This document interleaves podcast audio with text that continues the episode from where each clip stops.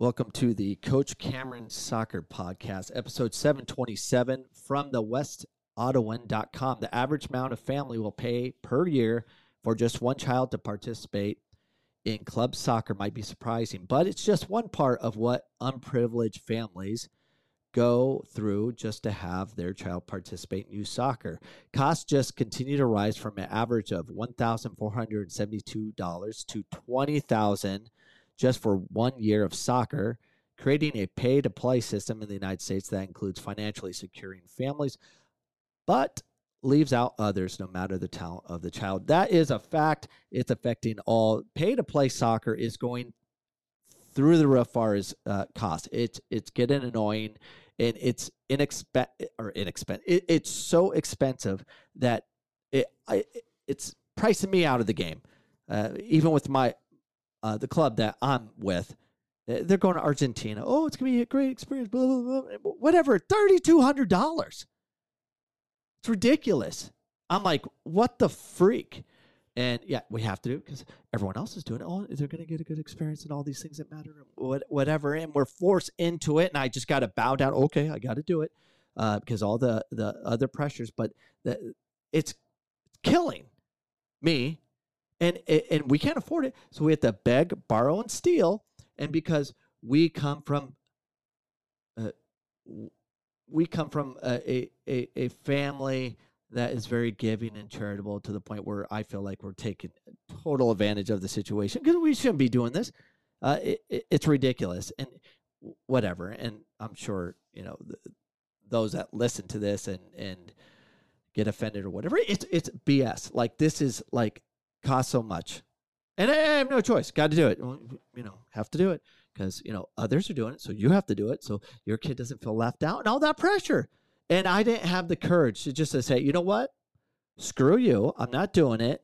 And, you know, sorry, Jack, you're, you're gonna have to cry at night and all that stuff, and you know, watch your other friends go. This is this is the problem. You don't have to do this to elevate your game. But welcome into America, uh, and these clubs feel like they have to do certain things to be able to get future players in. I'm sure everyone has a creative gimmick. Oh, we're going to go Argentina. Oh, we're PSG. Oh, we're the Surf. Where you know they create a name, and this is what we are, and it, how you're going to compete with you know say the Arsenal of Gilbert. They have uh, facilities and all the you know they have all these things, so we have to offset that so we don't lose talent or whatever it may be.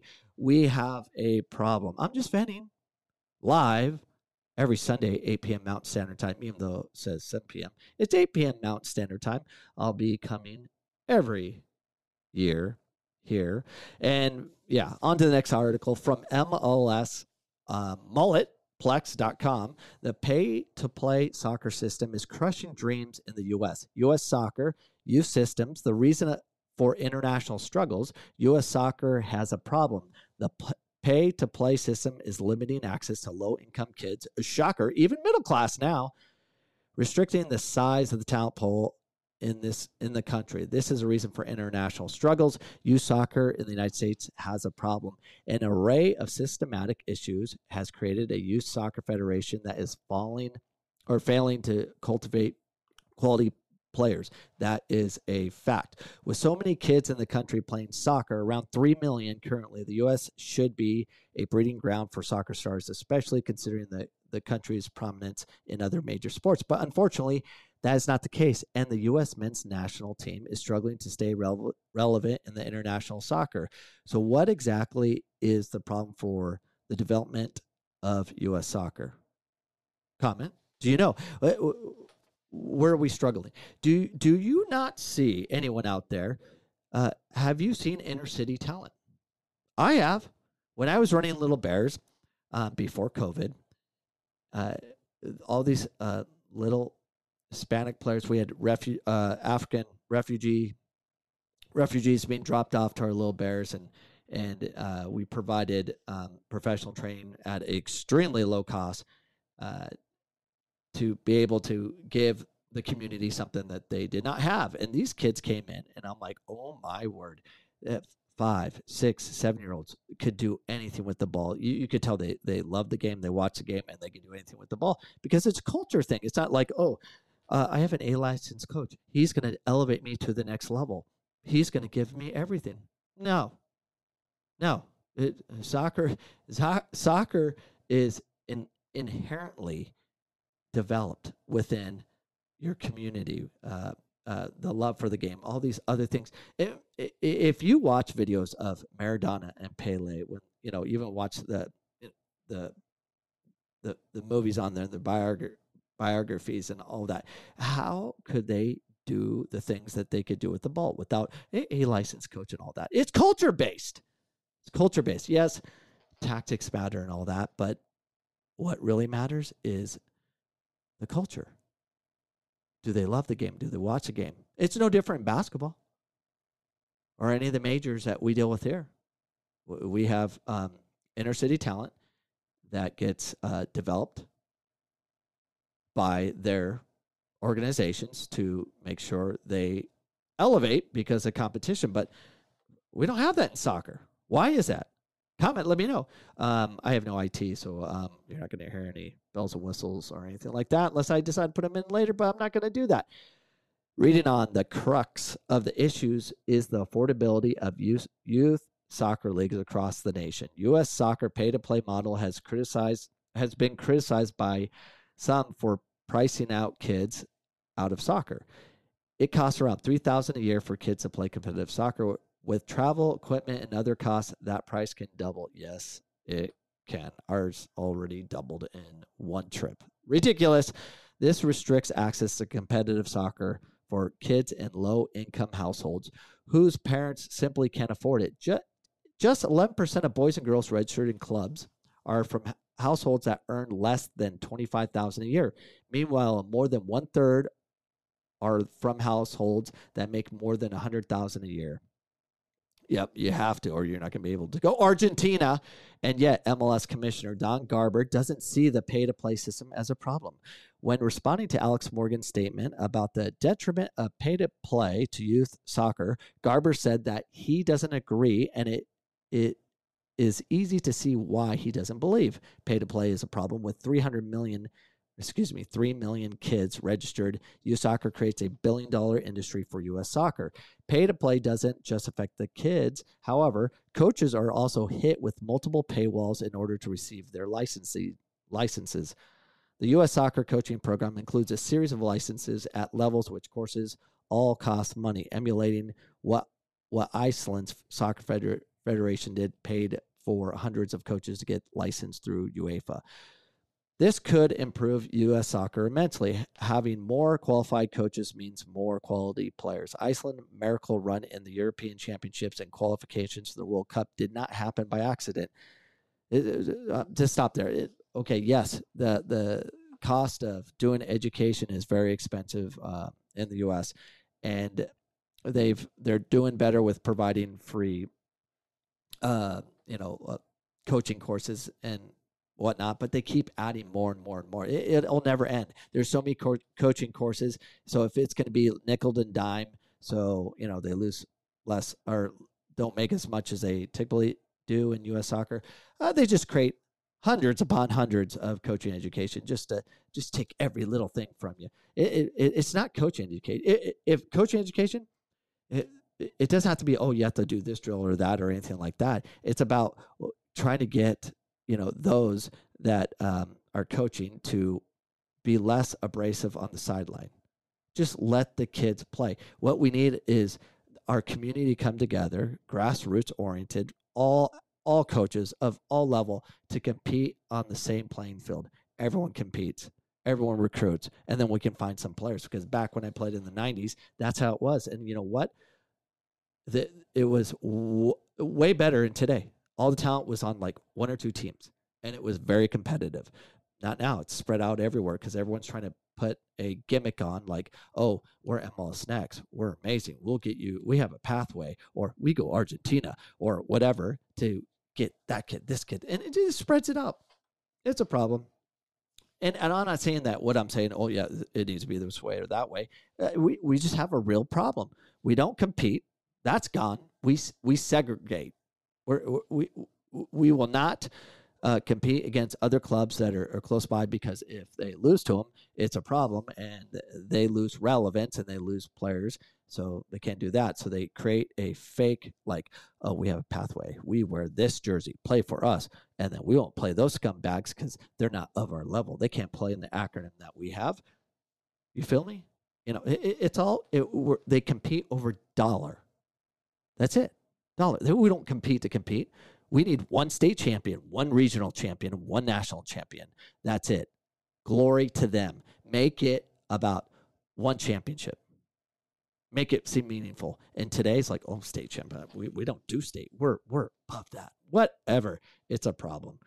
Um, continuing on, youth basketball systems also provides a perfect blueprint in U.S. soccer to follow. An intricate network of scouts that sim- still occupy high school gyms and neighborhood courts al- allows for any talented kids to be spotted. This expansion scouting network allows low income kids to play on cheaper teams without having to risk their basketball futures. That is true. Um, you know, the, uh, I coach at Millennium High School, and the basketball's all year round there, volleyball's all year round there. It, they have um, opportunity for those kids to baseball. I mean, all the they, they there's club in those areas as well, but you can be developed in your high school. Um, but yeah, but basketball is now becoming more club pay to play. They're following they're following the soccer blueprint. Why? Money. Facts. Absolute facts. That's exactly what they're doing. Now compare that to youth soccer. College and academy scouts usually only attend high profile tournaments, meaning kids have to pay more to have any chance of being spotted, thus missing many of the gifted athletes who are capable of much more but simply are not allowed to prove themselves because they cannot afford to play. And so now I, or ID camps that you go to at colleges and stuff, they're now segregating kids. They'll put all the academy kids from the, you know, the special academies on one side and everyone else on the other, and they're not looking. They're only looking at the academy kids. So you must pay for it. Of course they're going to do that. They're they're all they're all connected. They're all their friends. So yeah, it is a problem. Pricing low income kids out of playing soccer removes an important demographic from the talent pool.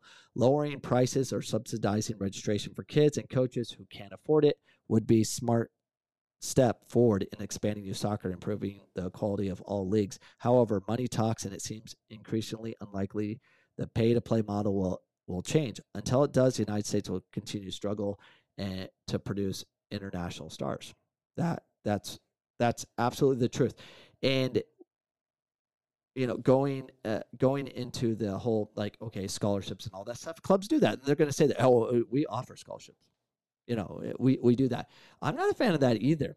I don't think that's a solve. Pay to play is not going away. So we have to circumvent it with a, a different uh, thought process and here's my thought on it.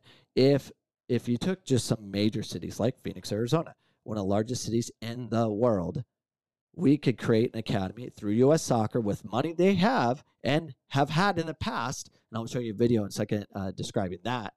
Um, but we we spread the wealth into back to the pay to play versus going to the if you go into one inner city market like L.A., uh, Phoenix, Arizona, uh, Dallas, New York. If you go into a major market and create a true academy for inner city, you would you change the whole scope of American soccer. It'd be the blueprint uh, of how to do things, and that we could do something special because we neglect that community big time. And it needs to be free, and it needs to be uh, given right to them, and get it organized in such a way that they compete. But we got to be able to compete. So uh, this video, I'm gonna show you. So uh, I titled this video "Money Well Spent." Uh, let's take a listen. Bountiful times for U.S. soccer. A reported windfall of uh, north of $100 million, mm -hmm. Taylor, uh, announced recently. Uh, the question is, what should U.S. soccer do with this money? It, it was an interesting discussion when that report came out because a lot of people are commenting on the report of saying they're going to build a national training center, the likes of that we've seen at St. George Park in England and France yeah. and whatnot. And Adrian, I, I just I think that's the last thing they should do. Mm. When you really look at this country, this pay to play system is the first thing I would look at. Now, I'm not saying you use all $100 million on it, but at some point, the sport in the United States has to stop becoming an elite sport. It has to become a grassroots sport. It has to become an inner city sport. And so when I look at that, I would look at pay to play, one, and two, the coaching education. It's got to become more accessible to more people. Too often I hear complaints from youth coaches saying it's surplus of five, six, seven, eight, ten thousand dollars to go through the US soccer coaching circle. So when I really look at it, I'd address the pay to play system, whatever that may be, and ultimately lower the coaching education. That will lead to Yeah. And that's where we're at. Every everything's all money, and I get it. I get it. Everyone's like, "Oh, you got you got to get money, especially with the economy the way it is now. You got to get every little nickel you can get before everything explodes. Um, I get it. We're all trying to survive, and but as that's happening, as everyone's trying to rape everyone over every little nickel they can get from you, from you know, like you have to be coached by this coach, you have to play in this club, you have to wear this jersey, you have to go Argentina, and all this BS. Um, yeah, they're gonna they're gonna take your money, but if U.S. Soccer could have pulled that money and just just do one city, do inner city development, create a real academy for for inner cities, just do it and and see what you can do. It has to be community based. You you have to be a, you know very intelligent how you're going to do things, um, but they're not thinking out of the box. But uh, I think there's some people within my community are thinking about doing something special inner city to show U.S. Soccer how to get it done. And it might be done. I'm excited to see if that can come about. Maybe it won't. Who knows? But once someone does, it will cause ripples through U.S. Soccer and give them the blueprint of how to one identify talent and two um, really showcase them to the next level throughout the world. It can be done. It will be done. But um, this to be a short podcast because I have a lot going on this President's Day weekend. I hope you guys got something from this podcast. Please like, subscribe to my podcast. Share this episode if you have the courage to do so. And uh, I'll be back next Sunday, 8 p.m. Mountain Standard Time. We'll see you then. Peace.